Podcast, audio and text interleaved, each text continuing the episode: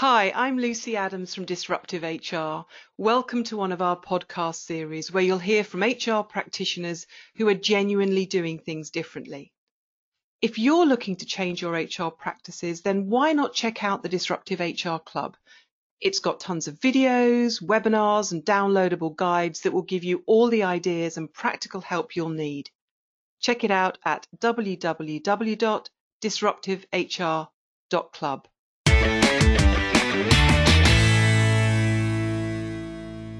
So hello, we are here with another podcast for Disruptive H R Club uh, where we talk to people who are just doing things a bit differently in the H R profession, and I'm delighted to be here with Nabel Crowhurst, who is Head of People Experience at the, the retail, clothing retail chain. You can fill in the, the gaps for me in a bit, Nabel. Uh, River Island. Yeah. Yeah, so hi, how are you? Good, thank you. Delighted Good. to be able to share some of the work that we've been doing at River Island with you oh, and with everyone that's listening. It's lovely to see you. So just start by kind of talking a little bit about River Island uh, for those people who are listening who don't maybe don't know the brand. Can you give us a kind of sense of the brand and and maybe a bit of information on how many people, where are you based, that kind yeah. of stuff, just so we can get a sense of the scale of it? Sure. So River Island is um, a fashion retailer. Um, it's been established as a brand for thirty years, but has heritage of over seventy years. Um, it's a family-owned business. Um, we've got around twelve thousand people within the um, within the, the business, and that um, is across all of our retail network, which is um, U K, Ireland, some international stores, um, our head office, which is based in West London. We've got a, a distribution centre in Milton Keynes, um, and in, in the space of retail, I'm sure for anyone that, that works in retail will know, it's, it's quite a challenging environment to work in right yeah. now. Um, so we've had to work really hard at recognising we can't um, stand still and be just a, a high street retailer. We've had to be hugely competitive in the online space yeah. and really progress the business over the last few years to be more of an omni-channel um, sales approach and, and really listen to what our customers want, because so many people now expect to be able to shop not only on the high street but also really conveniently online. Um, so that's meant, meant uh, quite a growth in, in um, the way in which you operate and the types of people we've brought into the business. And do you think it's, you know, that classic expression, necessity being the mother of invention, do you think that it was the challenges that the retail sector faces and what you faced here at River Island that led you to think about doing H R differently, or have you always felt that H R could be done differently? Um, I think for me personally, I think things can always be done differently. I think um, if you try and do um, things the same in, in any, any business, you know, it's really important to think about the context of where you're at and, and the moment in time in which you're operating within any business. And so um, accepting that things are just as they are just doesn't sit well with me personally. So um, I tend to be quite curious and want to think about how you can do things um, better or in a new way. Um, so I guess then that fits quite well with the culture of River Island, which is also very open to um, considering new ways of approaching things, whether that be from a consumer perspective um, and our customer experience, or whether that's internally for our people and their, their experience within the business. Um, so I feel like I'm quite fortunate to be in an environment that's quite open to considering doing things in different ways, which I'm curious to do. And your title, Head of People Experience, was it that title when you came? Did you change it? Where did that come from? Because we're hearing yeah. a lot of a lot of noise about people experience, employee yeah. experience right now. Yeah, so I've certainly evolved as a as a as a person within the business. So when I joined, um, so I joined the River Island family about four and a half years ago, um, and my role when I joined um, was much more around being head of talent, um, and actually the role hadn't existed before.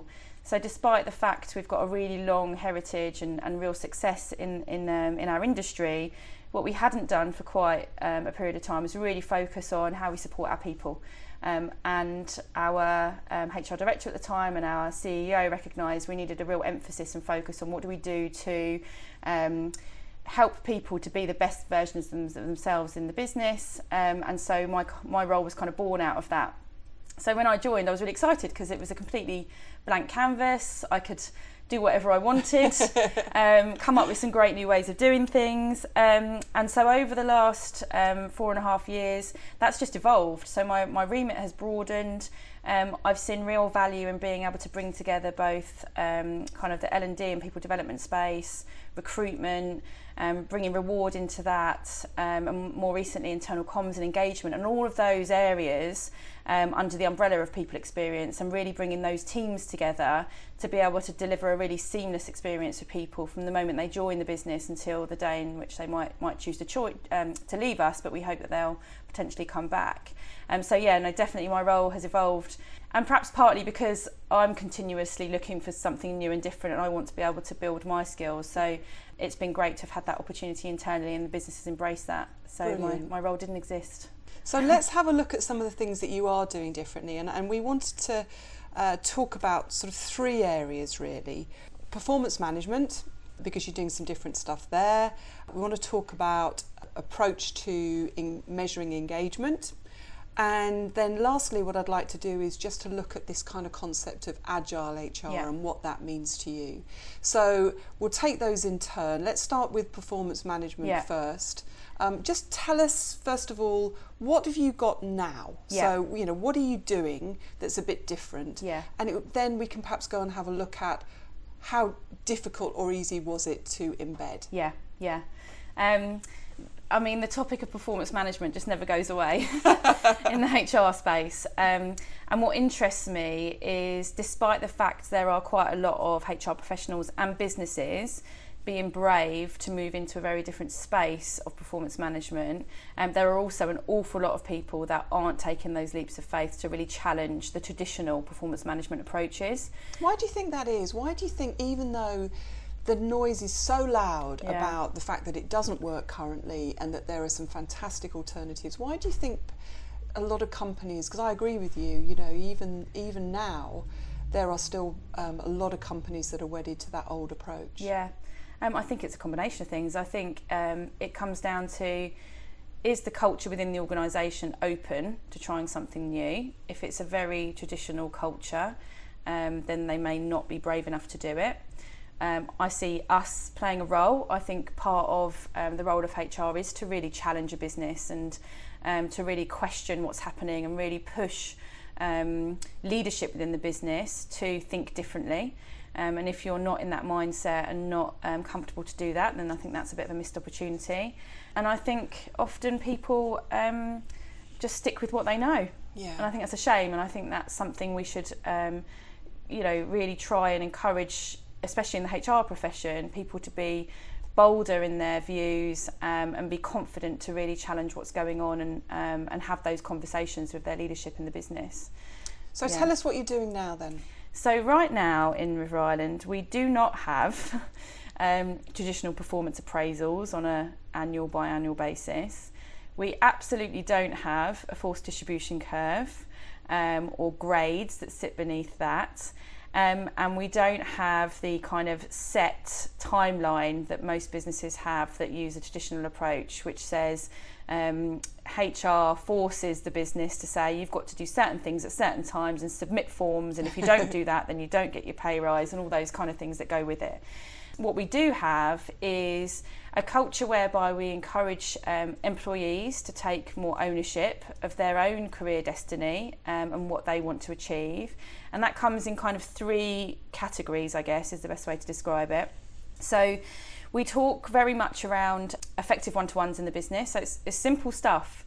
You know, having a decent one-to-one, line manager and employee, but conversations that are really meaningful and, ha- and have purpose, and helping managers to see what a one-to-one really should be and why it needs to happen regularly. Um, we've encouraged a culture in the business of in-the-moment feedback, so uh, recognising that feedback should come in all directions um, and it should be supportive and encouraging rather than always being directional. And the third kind of focus is around um, employee-led career development. So instead of having a yearly appraisal, what we encourage is for employees to take the initiative to go to their line manager and say, actually, I'd quite like a conversation with you about my career aspirations. Um, but the employee chooses when that happens. Yeah. There isn't a set time frame of when that needs to happen. We suggest that you might want to do it once or twice a year, but even so, that doesn't have to be the case. And if someone doesn't want to have that conversation, that's fine. But within that conversation, it's about being future focused. It's about the employee leading rather than the manager, And it's about giving people the support and encouragement they need to be able to achieve their aspirations in their career. And I think that's been the biggest shift for us. So how did you go about getting employees, colleagues to take ownership of that? Yeah, it takes a bit of time. So I guess we'll, we'll move into the realms a little bit probably of what, what our learnings have been from, from this experience of, of making the changes. Um, It's not something that overnight you can send a message out to the business and say, hey, we've, we now have a culture of employee-led career development, go make it happen. You know, it takes time to really yeah. work with people um, and re-educate people's mindsets and empower them to make them feel confident enough to be able to be um, the owners of that. So the way in which we approached it was a series of, um, of different ways. So um, working with managers to help re-educate them in their mindset. Um, working with individuals to help them see what... And when you say working with managers, was that workshop based? Was yeah. it coaching? What did it? What form did that take? So we actually created an entire programme mm. um, which has a, a, a variety of elements to it. So I, I guess our biggest learning, the whole, the whole um, approach that we took to kind of saying to the business, no, you know what, no, no longer will we have appraisals, but what we are saying is we've got this kind of framework that would enable you to still drive performance, was that early on we didn't do enough with managers to say, okay, this is how you continue yeah. to manage um, performance in your areas. So we created a, a development programme which called Model the Way, and within the umbrella of Model the Way, um, we wanted to keep it really simple, and so we launched the programme with four core modules that are aligned to Um, the key elements of performance management. So a module around in-the-moment feedback, a module around um, career development meetings, and a module around um, effective uh, one-to-ones, and a fourth one around personal effectiveness. Um, and we basically said, for you to be a great manager and, and role model, you need to be personally as effective as you possibly can be before you can you can help others. Um, and within those four modules then, we had a series of different initiatives. So each module's got a workshop that's classroom-based. It's then got a series of online tools to help a manager to be able to understand um, how they can perhaps have a really effective one-to-one. There's a series of toolkits that go with that. So for some people, they quite like a template. So I'm going into a one-to-one, I'd quite like a template to help yeah. me shape my conversation. Some people don't need that, and that's fine. Some people like to have a template for their own career development plan. That's great, we provide that, but we're not saying that you have to use it in a, in a really um, uh, specific way.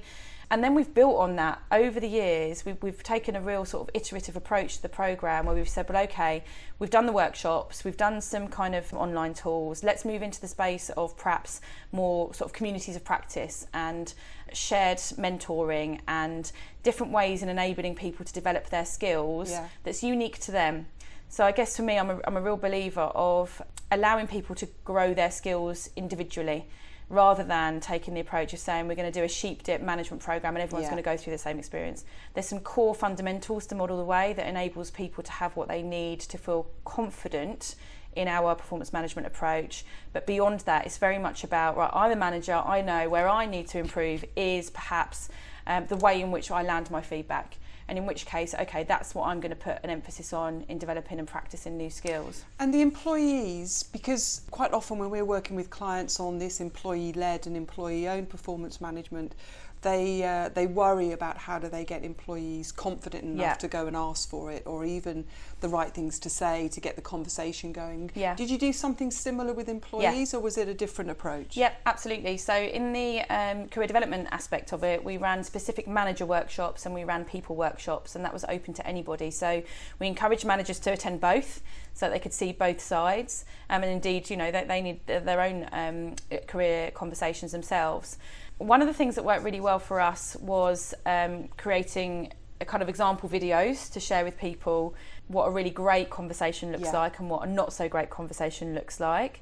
Um, so we got some actors involved in that to help us to kind of shape that. Um, and that landed really well with the business, because I don't, I don't know about you, but in a workshop environment, if you suggest uh, the word role play, yeah, the whole, the I'm, getting, room, I'm getting kind of shivers yeah, even just thinking about uh, it. The whole yeah. room just wants the world to suck them up. So yeah. instead of utilising role play as a way of being able to demonstrate to people what a good conversation looks like, we decided to use um, professional actors to do that for us. So we created like a portfolio of videos so that you could have a little watch and, and get some ideas as to how you can best manage a really good conversation. Um, so yeah, we certainly focused on employees as well as managers. Um, we introduced the idea of drop-in sessions. so that anybody in the business could perhaps spend some time with someone within the people team to have a chat around um, how they might position their conversation before they speak to their manager. Um, and indeed afterwards, if they then had their manager's conversation and then they want some guidance and advice on what they do next. So we're very interactive as a people function with the business. Um, we've got a very open door to people coming to spend time with us face to face on Skype, give us a call, and we want to be really present in the business to help people um, progress in what they want to achieve. Fantastic. And how are you measuring the impact of it? Because yeah. you know, there's always the the issue about, you know, well, nobody will have those conversations, yeah. performance will plummet, yeah. you know, uh, how are we going to ensure that we pay reward and distribute reward effectively? Yeah. How have you kind of looked at the impact of all of those? Yeah, we've taken a variety of angles actually, and I think it's really important that you have Um, a view of how you're going to measure the impact of making these kind of changes. So some of the most obvious ones, you know, engagement survey insights. Um, so we very sort of clearly aligned some of our key engagement questions around the performance management um, approach. So, for example, questions that sort of said, I feel like I get um, feedback from my manager that helps me in my career growth, for example.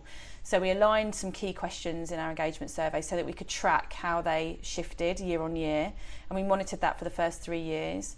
And we were able to see increases in the variety of questions that were um, connected, anything from um, three percent increase up to nine percent increase in the kind of management and leadership elements of the engagement survey. So that was a good indication that people yeah. were feeling better about the way in which they were um, being performance managed. We also did a bit of a case study. So I, I kind of wanted to find a way of being able to demonstrate engagement's one thing, but how do we really prove that a change in management behaviour impacts the bottom line performance of the business? Yeah.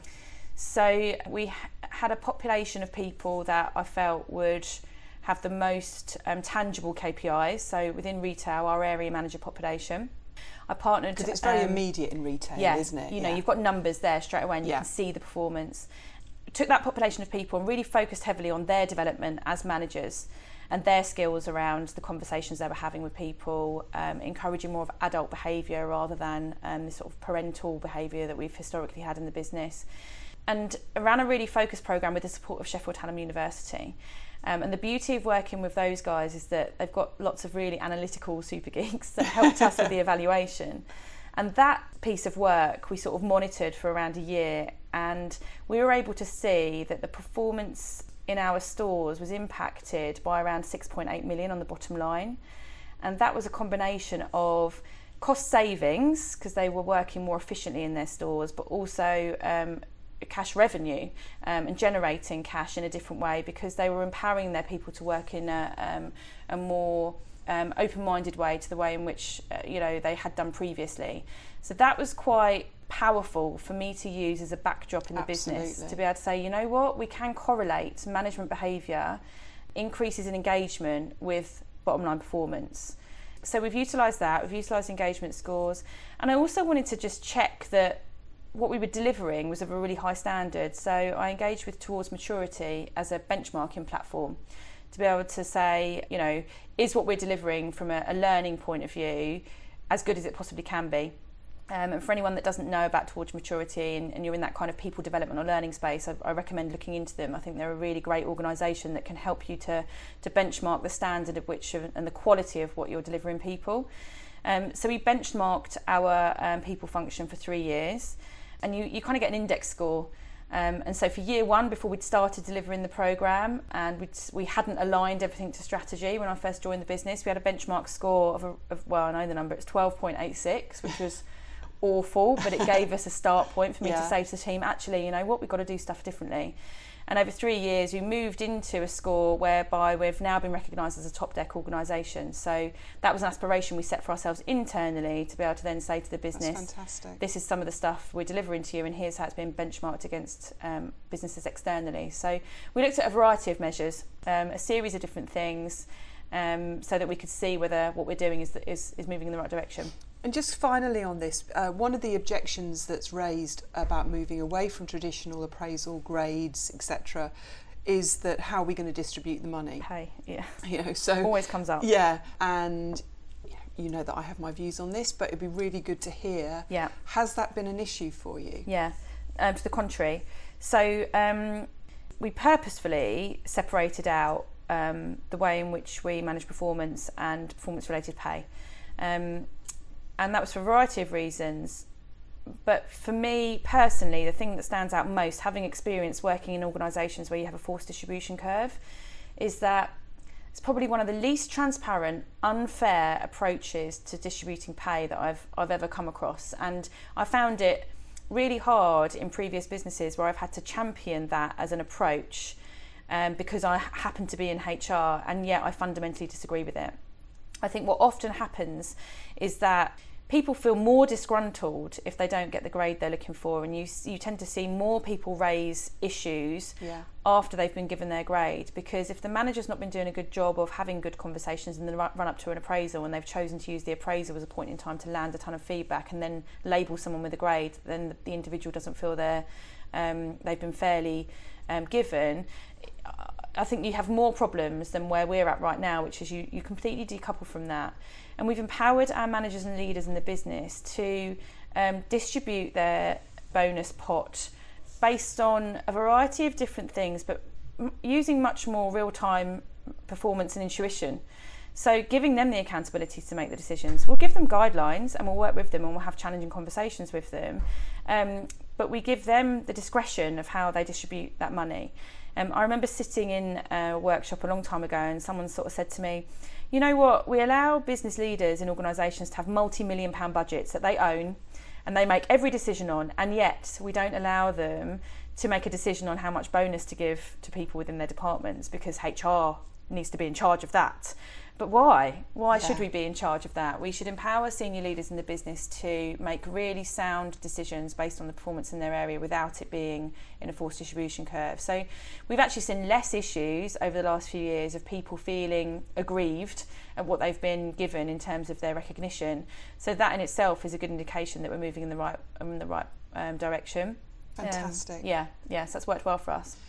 Let's just touch on um, a couple of other things then. Um, firstly, I wouldn't, don't want to dwell too long on this, but you have internal comms, you have you know, the broader engagement piece uh, within your remit. You've moved away from the annual engagement survey, yeah. and you're now doing more pulse-based surveys. Yeah. Can you just give us an indication of uh, of what methodology you've gone with? Is it sampling monthly? Yeah. You know, how do you how do you um, work with that? And, and yeah. again, what's been re- the reaction from the business? Yeah. So it's still quite early for us with that. So um, it it just felt so counterintuitive. We've moved away from annual appraisals, and yet we were still doing annual engagement surveys. So that just didn't make sense. So um, we got to a point in time where we we were out of contract with the company that we had agreed to do the yearly survey with, and that was a great time for us to say, right, okay, how do we do this differently? So having looked at all the different providers out there on the market and trying to understand, you know, the right kind of company to work with, we've partnered with Hive, which are a great company because they also are on a kind of steep trajectory with continually improving their technology and the way they approach things, rather than being one of these very, very large organisations that are very rigid in the way they approach stuff. So where we're at right now is we've run a series of pilots in the business to understand what does a pulse survey really mean to us and how might it work. Um, when I first started on the kind of um, journey of looking into this, I had, had in my head that you go from yearly surveys to quarterly surveys, and that, that constituted a pulse survey. But actually, you know, just on the journey of exploring it myself, I realised there's far more to it than that. And being able to be really responsive to the business. So we're in a place now actually where we can survey whenever we want to, to whichever population of people we want to. So the view is that we have a set of core kind of killer questions that are the ones that we use across the whole organisation that help us to see what's the general sentiment across the business at any particular time. And what would be an example of one of those killer questions? Um, I suppose they're linked into things like um, pride. You know, I'm, I'm yeah. proud to work for River Island. I'm, yeah. I, you know, I want to be part of the River Island family. I see myself staying within the business. I feel, I feel like I can contribute to the bigger picture. Those kinds of yeah. those kinds of questions. And then the beauty of having a platform like Hives is you can. Um, you can adapt the questions to whatever is going on within within an area of the business at any given time. So, for example, within our tech function, we have a lot of change going on in tech because te- tech in itself is, is is a huge growth area. So what we want to do is see whether, you know, is that population of people feeling okay? And if they're not, what is it we want to do differently? So we'll target specific questions to that area. Uh, we may focus on surveying them more regularly for a period of time because we know there's something specific we want to get out of it. And the other thing that we're doing is a, a trial around looking at customer survey data yeah. and people survey data, and the correlation of the two within any given retail store to see what the impact is on um, performance. Fantastic. So yeah. is there a store whereby the customer survey data is really strong, equally the people experience data is really strong, in which case does that store perform better or worse than other stores where those two um, data sources are lower? Yeah. So um, we're exploring stuff at the moment. I think it's going to be really interesting. I mean, I, I truly believe that the result will be, of course, if customers are happy and people are happy, there's no way that the performance can be down. But you know, I'm willing to you prove them wrong. Not, don't yeah, you? yeah, yeah. So that's our that's our kind of experiment at the moment with the whole um, people and customer um, data. Yeah. And then the final point I wanted to talk to you about, areas that where you're doing things in a slightly different way, is this concept of agile yeah. H R, or the way in which you and your team deliver. Do you just want to kind of explain what agile H R means to you? Yeah, so I think everyone's uh, got a bit of a view on this. It's quite an interesting one because I, I hear the word being used a lot. Um, some people will have the view that agile H R is about just working flexibly. Um, for me personally, it's about um, learning from our colleagues in I T and technology, utilising a, a methodology and approach yeah. um, to delivering work, taking that out of technology and into other areas of the business. So Agile and Scrum is something that's been used for many, many years within tech and within kind of project delivery. And over the last few years, it's been quite interesting to see how that's grown within businesses. And as it's grown within businesses, other areas recognising that actually we can learn a bit from this and we can deliver in a slightly different way. So the elements of it that work really well for me from the experience of where we've kind of, um, we've just experimented with things within the team is realising that you don't need to always deliver the full end product. Because we business. love it to be perfect, it's got to be perfect. Yeah. yeah, we're going to spend six months in a room hidden away making this program perfect. And actually, the reality is, when you go live with it, the business has moved on, and it's like, oh, it doesn't really fit anymore. So um, working much more iteratively, so delivering small chunks of things more quickly at the speed in which the business needs it. Have you got an example of where you've done that kind of iterative approach? Yeah, I mean, the most recent one, actually, we've just relaunched our careers website. And so you could have taken the mindset that said, well, we don't want to we don't want to switch it on and make it live until we're absolutely certain that every single page is perfect and every bit of content is there that we want. We we just we said actually let let's go with the, the minimum amount of um, of content that we're comfortable with. Let's switch it on, and let's see what's working, see what's not, because we're going to use data and analytics in the background to see what elements people are engaging with. As you would imagine, the elements people will have a video. So we, we've got the data now to reinforce the fact that actually we need to we need to put more video-based content on the careers site, and we can continually build and enhance it. So instead of sitting on that project for six months to a year until we felt it was perfect before we could go live, we actually worked on it for less than a month, made the site on brand, uh, functional, went live with it, and now it's an ongoing continuation of improvement. Because the thing with Agile that's really key is it's about constantly listening to feedback and, and looping back on that feedback. So whether that's direct feedback or whether that's using data and insights to inform what you do next. So utilising that information, then taking action on it and doing it in short chunks rather than massive long, um, long, long projects. So I, I think that's made a real difference to the way in which we've been able to deliver it at the need and pace. And have you seen a difference in the sort of credibility of the team, the response of the business to you as a team since using this new approach? Yeah, certainly, um, because lots of areas of the business are on board with it as an as a, an approach. It kind of helps, doesn't it? They yeah. get it. You've got a yeah. shared language. So when yeah. we talk about working in a sprint, you know, the business knows that that means that we're going to deliver a piece of work in two weeks. You know, when we talk about the fact that we've got a backlog of work, they know that that means there's a series of things that we've we know we've got to work on, and we've prioritised it based on business needs. So there's like a shared, there's like a common language in the business that they understand. So I suppose that gives us some credibility rather than it being, oh, H R doing their thing in their own little world. We've got this commonality across the business, and they understand that we're equally trying to understand how they're working so that we can then apply um, an approach that, approach that works. And um, so yeah, I certainly think that's helped. And just by by delivering more quickly.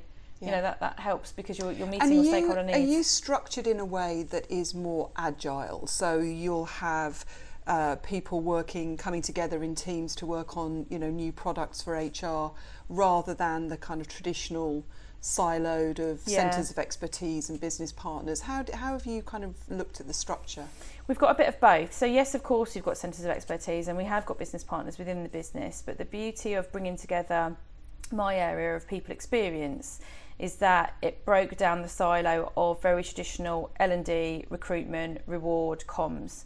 So within that arena, there are lots of crossovers in terms of how we de- how we deliver.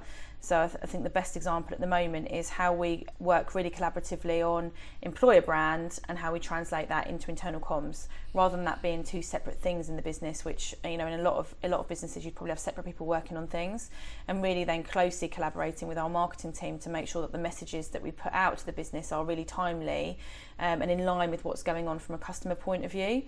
So one of the things I really wanted to encourage when we kind of formed the people experience team was exactly that. I, I wanted to wanted to create a bit of a platform for the people within my own team to have that opportunity to work cross-functionally. For someone that perhaps has always had a career in recruitment to say, actually, I, I quite like the L and D space, I want to get more involved in apprenticeships, yeah. and vice versa, and, and um, create an environment that was open to that, rather than saying, no, you're in your box, you do yeah. your thing, and when you've done your bit, just trade it over to me. So encouraging that more so, and that's certainly starting to really come together as a team. And I think when you when you take a people experience focus, it enables people to be more confident mm. in a way, because, you know, whilst I might not be an expert in reward or L and D, I can contribute my ideas and thoughts to the people yeah. experience. And I, you know, this is what we're finding, is that it is it's a really helpful way of breaking down those silos yeah. if you take this fresh approach to it, mm. rather than just trying just rebadging it yeah. and calling yourselves people yeah. experience. Yeah, it's been really important for me to encourage that, and to encourage opportunities for the team and for me to come together at points that are really regular, and the way in which we update each other. So we're really spread out as a team geographically, um, so we rely really heavily on Skype and being able to catch up with each other in that way. Um, so we have regular stand-ups, so lots of short, quick update meetings, rather than being in a position where, you know, once a month you all sit in a room and have to do the round the table of this is what yeah. I've done for the last month, and it's just really yeah. dull. Actually, we do have a monthly meeting where we bring everyone together, but we use that as more of a social period of time, where as a team we come together and we do some really great fun stuff and really motivational things, because we've had the regular stand-ups and the short updates. It means that we don't need to do the really long, boring um, updates in the monthly meeting. We've done all that. We all know what everyone's doing, despite the fact some of the team live five hundred miles apart from each other. So it helps with the workflow um, and the connection with one another. Fantastic. It sounds like you're doing some really brilliant things, and I it, just listening to you makes me feel so excited, because, you know, obviously we preach a lot of this stuff and you're living it, yeah. you know, so um, really you. Great to spend time with you. Thanks so much for doing it. Thank you. It's been a pleasure. Thank you. Thanks for listening to this podcast. For more resources to help you change H R, check out the Disruptive H R Club at w w w dot disruptive h r dot club.